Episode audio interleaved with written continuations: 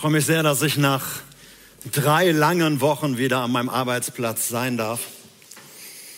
Und ich freue mich, dass ich wieder eintauchen kann in die Lebensgeschichte eines jungen Mannes, noch ist er jung, die wir jetzt die letzten fünf Wochen schon hatten. Es geht um Josef und wir tauchen ein in das Kapitel 41 im ersten Buch Mose, wenn du diese Geschichte auch mal nachlesen möchtest, was ich empfehlen werde. Wir haben gehört, mit 17 hatte er noch Träume. Prophetische Träume, Träume, die äh, letzten Endes ihn den Hass seiner Brüder entgegenbrachten. Träume, die ihn in die Sklaverei brachten. Weil er nämlich diese Träume, obwohl er sie selbst nicht verstanden hat, brühwarm seinen Brüdern erzählte. Deshalb hassten sie ihn und er landete in Ägypten, im Hause des Potiphas. Und kaum ging es ihm ein bisschen gut, hatte er einen Follower zu viel, eine Frau, die ihm nachstellte und aufgrund dieser Tatsache landete er dann im Knast.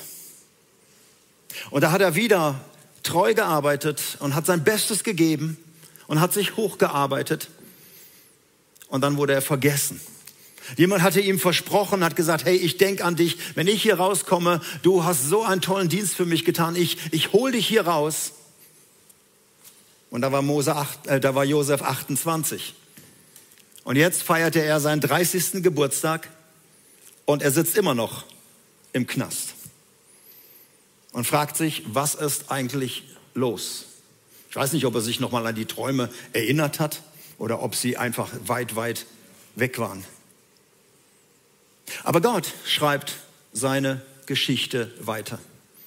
Und er schreibt sie in der Nacht auf dem Bett des Pharaos. Er lässt den Pharao, den mächtigen Herrscher damals von Ägypten, den lässt er, den lässt er träumen. Träume spielten in der damaligen Zeit eine ganz wesentliche Rolle. Und äh, es gab eine ganze Traumzunft von Traumdeutern und weisen Gesellen, die zwar sich nicht aufs Traumdeuten verstanden, Einige merken jetzt wahrscheinlich, dass hier ständig jemand redet. Das ist der Kameramann, der darf das auch. Also nicht, dass jemand denkt, der würde mir ins Wort fallen. Also, es gab Traumdeuter und es gab eine ganze Zunft und die haben viel Geld verdient und die haben sich in der Regel den Traum erzählen lassen und dann haben sie sich zurückgezogen, haben die Stirn ein bisschen in Falten gezogen und dann kamen sie irgendwann zurück und haben so ihre Deutung gebracht. Und meistens so, wie der König drauf war, so war dann auch die Deutung. Es gab später mal einen König, den Nebukadnezar, der war cleverer. Der hat gesagt zu den Traumdeutern, ich möchte, dass ihr mir erstmal den Traum erzählt, den ich geträumt habe. Und dann werde ich auch hören, was ihr, was ihr für eine Deutung bringt.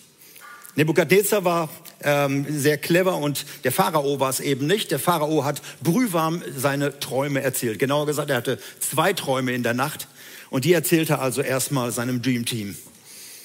Und er träumte, sieben fetten Kühe hat er gesehen. Das kann passieren.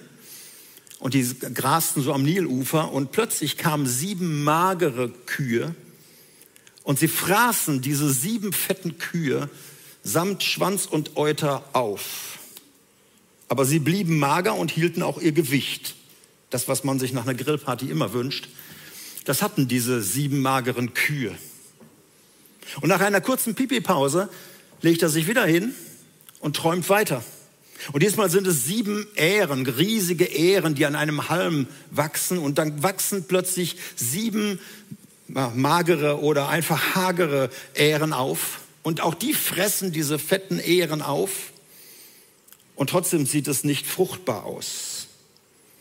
Und diese beiden Träume erzählt er, die haben ihn unruhig gemacht, weil Träume damals wirklich noch eine besondere Bedeutung hatten. Und die erzählt er. Und die Leute überlegen und denken. Der eine hört Ehren und denkt, versucht mit dem Daniel-Plan vielleicht. Aber das wirkte alles nicht. Keiner kam auf die Lösung. Und währenddessen steht ein junger Mann da, ein Mundschenk, ein Vertrauter des Pharaos. Er gießt ihm ständig neuen Wein ein. Und der denkt auch an Ähren. Der denkt an Getreide, an seinen Ex-Freund, der mittlerweile gehängt worden ist, ein Bäckergeselle. Und plötzlich, ping, fällt ihm ein, da war doch einer im Knast, als ich da mit dem Bäckergesellen war, und der hat uns Träume gedeutet. Und die waren so exakt, die sind tatsächlich eingetroffen. Wie hieß der Knabe noch? Wie, wie, wie hieß der noch? Vor, war vor zwei Jahren. Mensch, ich habe doch an dem, ich habe dem doch versprochen, dass ich an ihn denke. Und dann kommt er auf den Namen und sagt dem Pharao, hör mal, Pharao, Entschuldigung, dass ich hier unterbreche, da gibt es einen jungen Hebräer im Knast. Wenn du dich noch an die Zeit erinnerst, als wir damals da im Knast saßen, der hat uns Träume gedeutet und die waren so exakt. Und so bringt er den Pharao mit dem Josef zusammen. Und Josef wird aus dem Knast geholt, mittlerweile 30 Jahre alt. Er wird erstmal geduscht, frisch eingekleidet, rasiert und frisiert. Und so kommt er dann an den Hof des Pharaos. Und eine ungemein, unvergleichlich mega steile Karriere beginnt. Also diese beiden Ereignisse, während Josef also im Knast sitzt, über zwei Jahre vergessen, er saß ja insgesamt länger dort, geschieht diese Geschichte mit dem Pharao. Gott schreibt seine Story. Er lässt jemanden träumen, er verhindert eine Traumdeutung, er lässt jemand erinnern und so kommt Josef nach oben. Die Lebensgeschichten von vielen Menschen, ihr Lieben, auch bis heute sind oft so, dass Menschen oft denken, was ist los? Warum geht es überhaupt in meinem Leben nicht weiter? Vielleicht fühlst du dich auch irgendwo vergessen und hast, konntest nicht weiterkommen in deiner Karriere. Hast irgendein Versprechen gehabt, jemand hat dich vergessen und du fragst dich, was soll ich überhaupt tun? Und in der Bibel gibt es viele Geschichten von Menschen, wenn ich an König David denke, seine Brüder waren angesehen, er war der Jüngste und er saß bei den Schafen. Niemand dachte an ihn, aber Gott sah ihn dort. Oder ich denke an einen König Josia, er war jahrelang bei einer Hebamme versteckt und er wurde ein ganz bedeutsamer König. Oder ich denke an ein junges Pärchen, Josef und Maria mit ihrem kleinen Jesuskind in Ägypten als Asylanten. Was wird aus uns? Wir dachten, wir hätten den Erlöser unter uns. Alles so Momente, wo ein Mensch in seinem Heute lebt. Und dieses Heute, das möchte ich dir sagen, ist so entscheidend für deine Zukunft. Denn heute ist so wichtig, dass du da, wo du stehst, auch wenn du denkst, du bist vergessen, du kommst ja nicht mehr weiter, dass du dein Heute ausfüllst dein Heute nicht den Kopf in den Sand steckst, sondern wartest, was Gott letzten Endes tun wird. Aus dem 17-jährigen verwöhnten jungen Mann, den Lieblingssohn, der nicht damit umgehen konnte, war mittlerweile ein demütiger Mensch geworden. Und als er so vor den Pharao tritt, da macht er eins erstmal klar, auch wenn ich den Geist Gottes in mir habe, wie der Pharao das später bemerkt, ich kann gar nichts aus mir. Egal wie viele Träume ich schon gedeutet habe, es ist nicht meine Sache, es liegt nicht in meiner Hand. Ich lebe in einer völligen Abhängigkeit, nur Gott kann das. Egal wie oft ich schon gepredigt habe, ich bin in der Abhängigkeit von Gott. Egal wie oft ich schon Lobpreis gemacht habe, egal wie oft ich schon Dinge gemacht habe. Man denkt ja manchmal auch, das ist schon eine Routine, ich kann das. Josef zeigt in seiner Demut auf und sagt, es geht um Gott. Es geht nicht um mich. Und das ist ein Zeichen von großer Demut. Und dann lässt er sich die Träume erzählen. Dann sagt der Pharao, erzähl mir mal. Und der Pharao erzählt dann nochmal, kannst du nachlesen, Kapitel 41, nochmal die ganzen Träume. Und dann kommt die Deutung. Und die Deutung geht über 14 Jahre hinaus. Und Josef sagt, hey, Pharao, du hast zweimal eigentlich das Gleiche geträumt. Auch wenn es nur Kühe und Ähren waren. Und dieses zweimal bedeutet, dass Gott wirklich die Sache machen wird. Die nächsten 14 Jahre. Da kannst du dich drauf verlassen. Es werden erstmal sieben Jahre kommen, so deutet er das. Jahre im Überfluss. Keine Dürre, keine Waldbrände, perfektes Wetter, perfekte Ernten. Wir werden absolut von allem zu viel haben, sieben Jahre lang. Und dann kommen sieben magere Jahre. Dürre, Sandstürme, Hitze, Blattläuse. Es wird jedes Jahr zu einer erneuten Katastrophe kommen. Und somit gibt es sieben Jahre lang nichts zu beißen. Sieben Jahre lang hungern die Leute. Und sie würden alle sterben, und nicht nur Ägypten, sondern auch die umliegenden Länder, die dort waren. Sie würden alle sterben, wenn wir es nicht schaffen, die sieben guten Jahre so zu füllen, dass wir nicht eine schwarze Null schreiben am Ende, sondern den Überfluss sammeln, damit wir hinterher genug haben. Und Josef berät schon, er deutet den Traum und berät den Pharao schon ganz geschickt und sagt ihm, was er zu tun hat, so dass der Pharao sagt, hey, einen besseren Menschen als dich, einen weiseren Menschen gibt's ja gar nicht. In dir wohnt wirklich der Geist Gottes. Und deshalb setzt er ihn zum zweiten Mann im Staat an. Am Anfang, als er nach Ägypten kam mit 17 Jahren, da wurde er in das Haus des Potiphas gebracht, eines mächtigen Mannes. Jetzt steht Josef über Potiphar.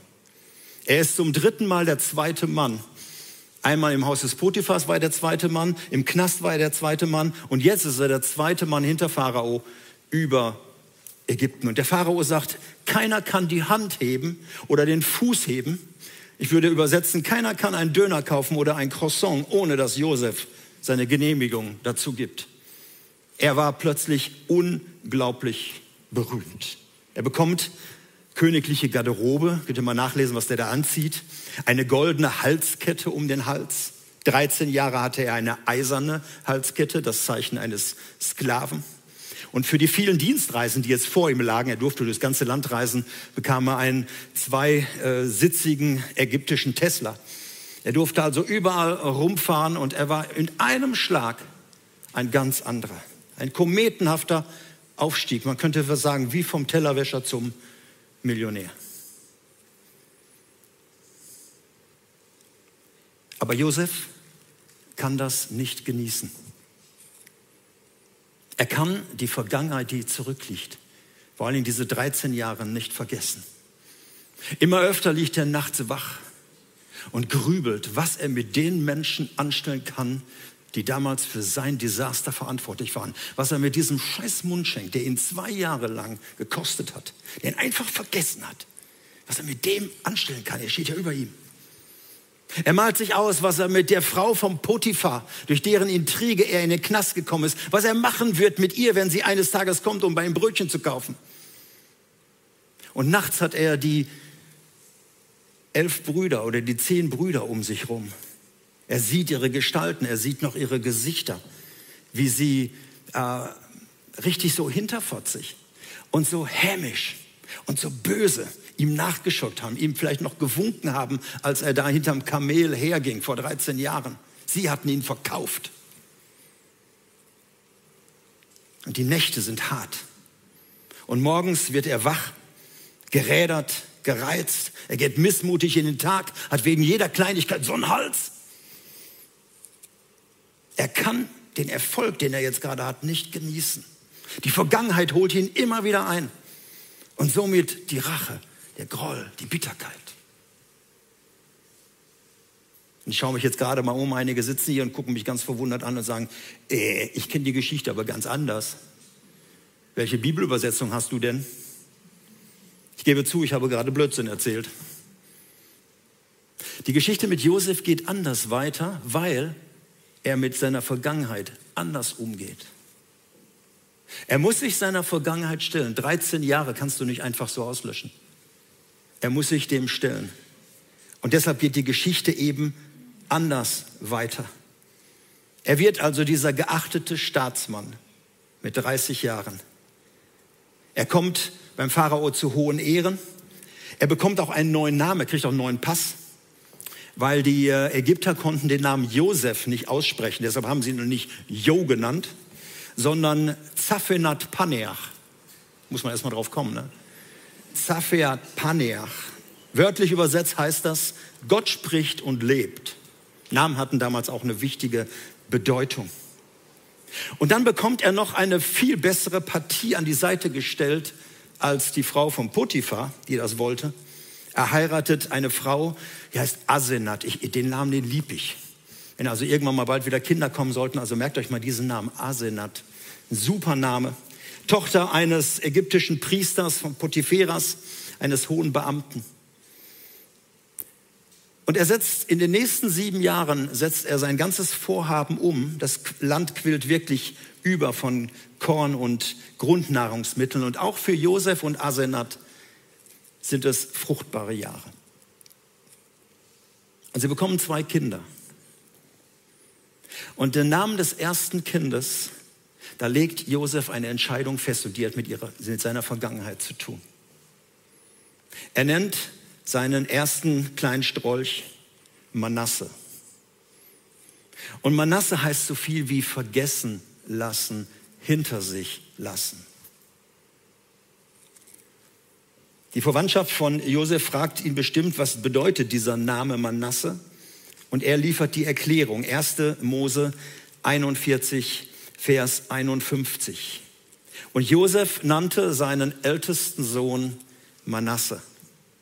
Denn er sagte, Gott hat mich all mein Kummer und die Familie meines Vaters, also seine ganzen Gangsterbrüder, vergessen lassen. Er bekommt noch einen Sohn, den nennt er Ephraim, das bedeutet fruchtbar. Und er erklärt, Gott hat mich im Land meines Kummers auch fruchtbar werden lassen, also ich habe Nachwuchs bekommen. Aber mir geht es heute Morgen um diesen Namen Manasse. Und das hat er nicht einfach so gesagt, dass er den Namen toll fand, sondern die Namen hatten damals wie die Träume eine ganz wichtige Bedeutung. Und Namen wurden extra ganz speziell gegeben über Lebenssituationen. Manasse heißt, ich lasse etwas hinter mich. Ich vergesse, was da hinten ist. Natürlich hat er die ganze Vergangenheit, diese 13 Jahre, seit die Brüder ihn verkauft hatten und er dann durch eine, die Intrige einer Frau im Knast saß, und dass er dann endlich dachte, er kommt raus und dann hat ihn jemand vergessen. All die Jahre, die hat er nicht einfach so vergessen. So nach dem Motto, ach, ja, ich weiß gar nicht mehr, ich saß mal im Knast, ach, weiß ich ja gar nicht mehr. Ich weiß gar nicht, bin ich Einzelkind oder hatte ich Brüder? So ging das Vergessen nicht, sondern er hat tatsächlich gewusst, ich kann vergessen und hinter mich lassen. Ich kann aber auch an der Vergangenheit zugrunde gehen. Ich kann die Vergangenheit zur Ruhe bringen oder die Vergangenheit lässt mich nicht in Ruhe. Und er hat eine ganz wichtige Entscheidung getroffen. Und auf diesen Punkt möchte ich heute Morgen zu sprechen kommen. Wisst ihr, die Geschichte von Josef ist natürlich einzigartig in vielen Punkten. Es geht auch nicht darum, alles eins zu eins umzusetzen, zu sagen, bleib nur treu, sei immer brav, mach deinen Dienst und irgendwann wirst du auch berühmt und wirst vielleicht Nachfolger von Laschek in Nordrhein-Westfalen. Darum geht es nicht. Wir können von Josef lernen und von seinem Charakter, wie er mal war, wie er jetzt geworden ist. Und heute der Umgang mit seiner eigenen Vergangenheit. Mark hat vor drei Wochen über emotionales Gepäck gesprochen, was man auch tun kann mit seinem Hass, mit seiner Wut, mit, mit all dem, was, was man erlebt hat. Und seine Brüder haben sich dafür entschieden und sie sind Gewalttäter geworden. Ich weiß nicht, wie deine Vergangenheit war, vielleicht nicht so gewaltig wie bei Josef, aber vielleicht hast du auch Verletzungen erlebt. Mobbing, dass Menschen dich verraten und verkauft haben. Vielleicht in deiner Kindheit heftige Dinge. Vielleicht in deinem Elternhaus, in Beziehungen. Wir haben gestern 30 Jahre diese Einheit gefeiert. Vielleicht bist du im Osten groß geworden und hast damals auch schon Nachteile erleben müssen und bist von Menschen ähm, falsch behandelt worden. Das kann lange zurück sein. Und langläufig ist bekannt, die Zeit heilt nicht alle Wunden. Auch wenn wir uns das manchmal so denken. Egal, wie schön die Gegenwart ist, ihr Lieben. Egal, wie die Sonne scheint. Du musst lernen, mit deiner Vergangenheit umzugehen. Wenn du deine Vergangenheit gewähren lässt, wenn du den Stimmen von gestern immer wieder Gehör schenkst, dann wird dein Heute verdunkelt. Und dementsprechend sieht auch deine Zukunft dann düster aus. Nochmal, egal wie hell die Sonne scheint, egal wie gut es dir finanziell vielleicht geht, du musst eine Entscheidung treffen, wie du mit deiner Vergangenheit umgehst. Ich wurde erinnert an die Aussage eines Mannes im Neuen Testament, der auch eine sehr schwere Vergangenheit hatte. Er war an vielen Menschen schuldig geworden. Er hatte ganz viel Dreck am Stecken, obwohl er fromm versucht hat zu leben. Dieser Mann hieß Paulus, er war ein Apostel. Und er hat ganz viel Leid auch selber erleben müssen. Und er schreibt in einem Brief an die Christen in Philippi, eins aber sage ich, Philippa 3, 13 und 14. Eins aber sage ich, ich vergesse, was zurückliegt. Er spricht von seiner Vergangenheit. Und ich strecke mich aus nach dem, was vorn liegt. Und ich strecke mich aus in meiner Zukunft nach einem vorgesteckten Ziel. Er wollte irgendwo hinkommen. Er wollte nicht in der Vergangenheit landen, sondern er wollte nach vorne gehen. Ich vergesse, was zurück ist. Es gibt verschiedene Arten von Vergessen. Es gibt ein peinliches Vergessen, den Geburtstag eines lieben Menschen. Oder jemand wollte jemanden abholen, habe ich dich, ach, ich habe dich total vergessen. Oder irgendetwas anderes, ich wollte für dich beten, habe ich total vergessen. Es gibt ein Vergessen, was Gott verbietet. All das Gute, was er in deinem Leben tut, darfst du nicht vergessen. Im Psalm 103 heißt es, lobe den Herrn meine Seele und vergiss nicht, was er dir Gutes getan hat. Und es gibt ein aktives Vergessen. Und das ist das, was Paulus und was auch Josef umgesetzt haben. Ich vergesse, was da hinten ist. Und die Entscheidung war, dass das gestern nicht mehr reden darf in mein Heute. Nicht damit ich morgen noch kraftvoll wieder zubeißen kann, sondern dass ich überhaupt mein Heute genießen kann. Vielleicht hast du das auch schon mal erlebt. Eigentlich ist dein Heute toll, die Sonne scheint, es ist eigentlich super, aber weil gestern oder letzte Woche oder wann auch immer etwas passiert ist, bist du völlig blockiert. Du kannst dein Heute nicht genießen, geschweige denn dein Morgen. Wir sind alle auf einer Lebensreise unterwegs. Und jetzt komme ich von Josef zu uns. Und hinter uns liegt eine Vergangenheit. Jeder von euch hat eine Vergangenheit. Und all das Schöne und all das, was gewesen ist, das blenden wir oft aus. Das verschwindet wie im Nebel. Was wir behalten, sind oft drei Spuren unserer Vergangenheit. Und wenn du dir mal vorstellst, du bist auf der Autobahn unterwegs, guckst in den Rückspiegel, da sind drei Spuren hinter dir.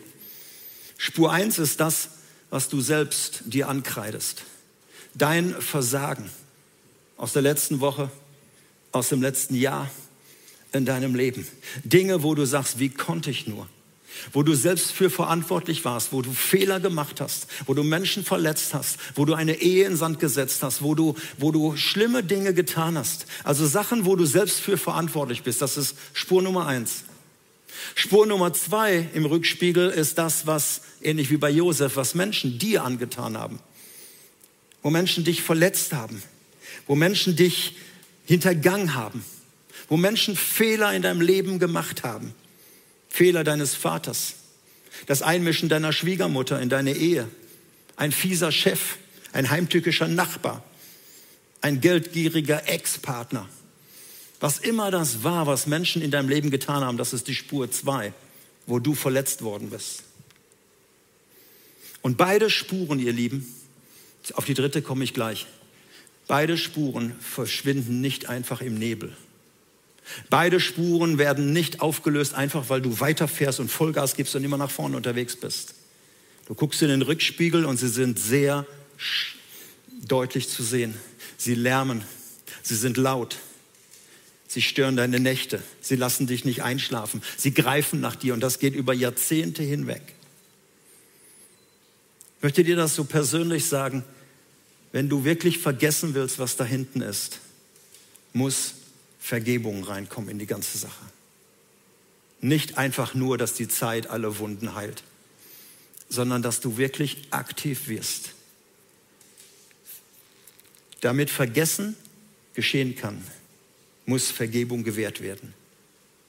Auf der Spur Nummer eins musst du lernen, Vergebung in Anspruch zu nehmen. Jemand hat den Preis dafür bezahlt. Jesus ist gestorben. Du musst unter deiner Schuld nicht mehr leiden. Ich möchte eine Bibelstelle sagen, 1. Johannes 1, Vers 9. Da heißt es, wenn wir unsere Sünden bekennen, also das, was wir getan haben auf dieser Spur Nummer 1, dann ist er treu und gerecht, dass er uns unsere Schuld vergibt. Gott sagt an einer anderen Stelle, ich gedenke deiner Schuld nicht mehr. Gott kann auch vergessen. Und deshalb dürfen wir da auch hinkommen. So viele Menschen tragen sich das immer nur nach. Wie konnte ich noch? Wie, warum habe ich das nur getan?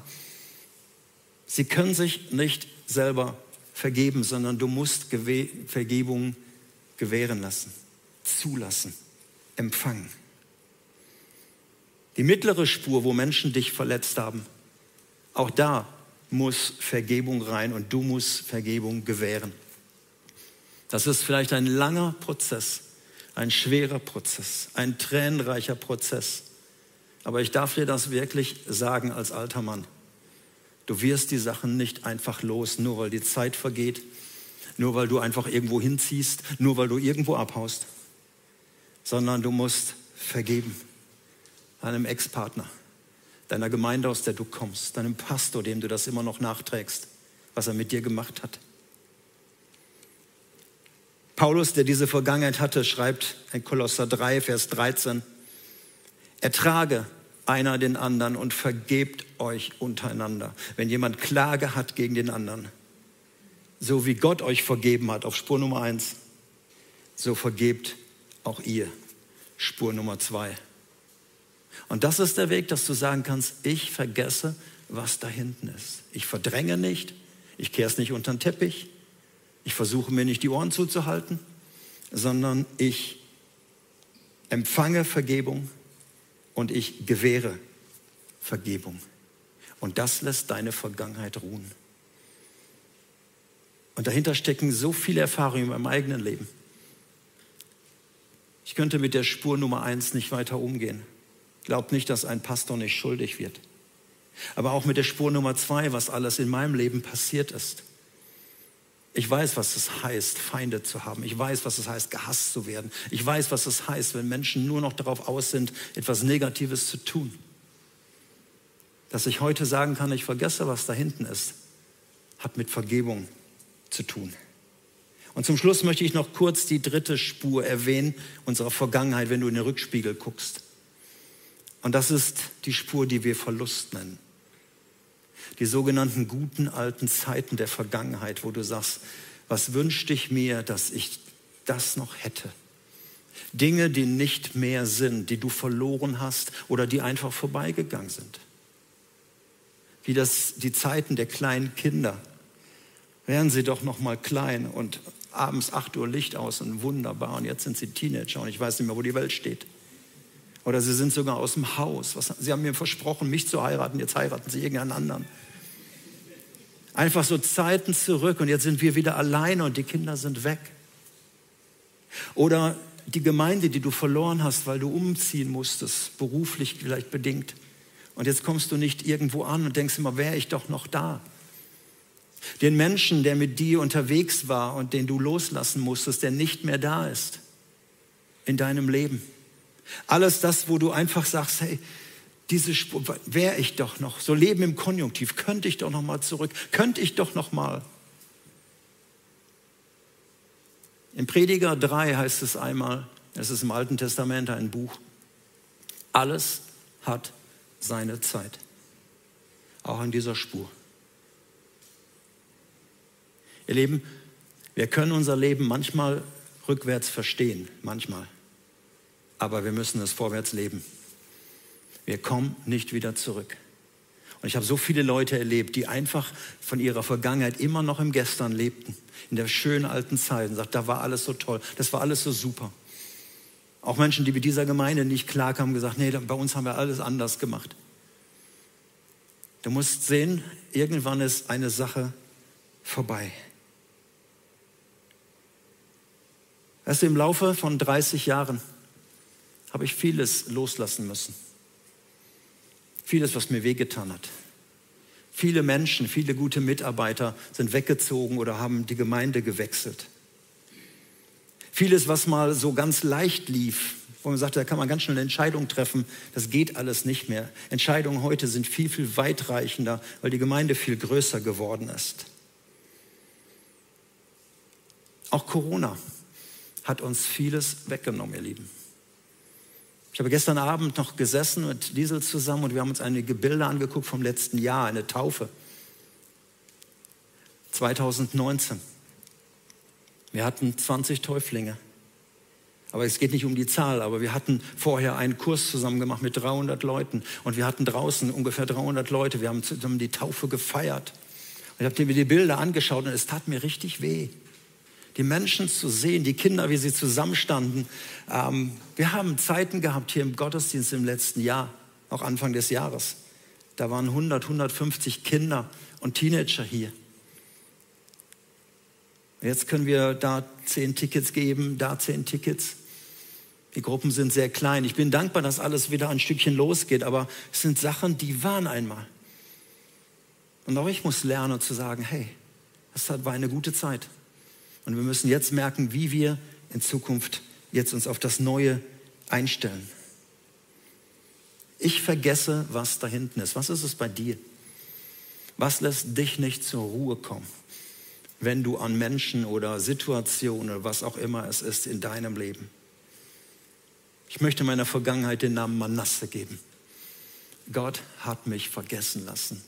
Durch Vergebung, durch diesen ganzen Prozess. Mit Gottes Hilfe habe ich vergessen gelernt. Ich habe Vergebung erhalten und ich habe Vergebung gewährt. Und ich habe Frieden geschlossen mit dem, was nicht mehr sein kann, um nach vorne zu gehen. Und ich darf dir sagen, Gott schreibt weiter seine Geschichte. Das ist kein billiger Trost am Ende, sondern davon bin ich überzeugt. Am liebsten würde ich auch den Namen Zafinat Paneach tragen. Gott spricht und lebt. In meinem Leben, in deinem Leben. Und ich lade dich ein, wirklich ein Stückchen, einen Schritt zu gehen und zu sagen, ich möchte endlich vergessen. Ich möchte, dass meine Vergangenheit ruht. Und ich möchte gern beten für dich an deinem Platz, für deine Lebenssituation, was Gott in deinem Leben tun möchte. Vater, wir sind unterwegs auf einer Lebensreise und wir wünschen uns eigentlich, dass wir nach vorne gehen können. Und so oft ist die Vergangenheit da, die uns belästigt, die Stimmen und die Stimmungen und die, die Erlebnisse. Menschen, die uns wehgetan haben. Fehler, die wir selbst gemacht haben. Situationen, die wir nicht mehr zurückholen können, die wir gerne noch hätten. Danke, dass du unsere Vergangenheit nicht einfach ausblendest, sondern dass du uns eine Möglichkeit gegeben hast. Die Möglichkeit der Vergebung. Und ich bete für die Menschen, die sich selbst vergeben müssen und die endlich lernen müssen, Vergebung anzunehmen dass sie zu diesem Schritt kommen und merken, du bist ein vergebender Gott. Ich bete für Menschen, die in Prozesse reingehen müssen, um Heilung zu erleben, Heilung der Erinnerung, Heilung der Verletzungen, dass diese Spur 2 sie nicht mehr länger knebeln kann. Vater, und wir geben dir all die schönen Zeiten unseres Lebens, so die gute alte Zeit, die vielen schönen Dinge, die wir erleben durften, dankbar in deine Hände zurück. Aber wir wollen uns auch dem stellen, was vor uns liegt. Danke, dass du ein Gott bist, der da war, der heute ist und der morgen kommen wird. Und dass du deine Geschichte schreibst. In Jesu Namen. Amen.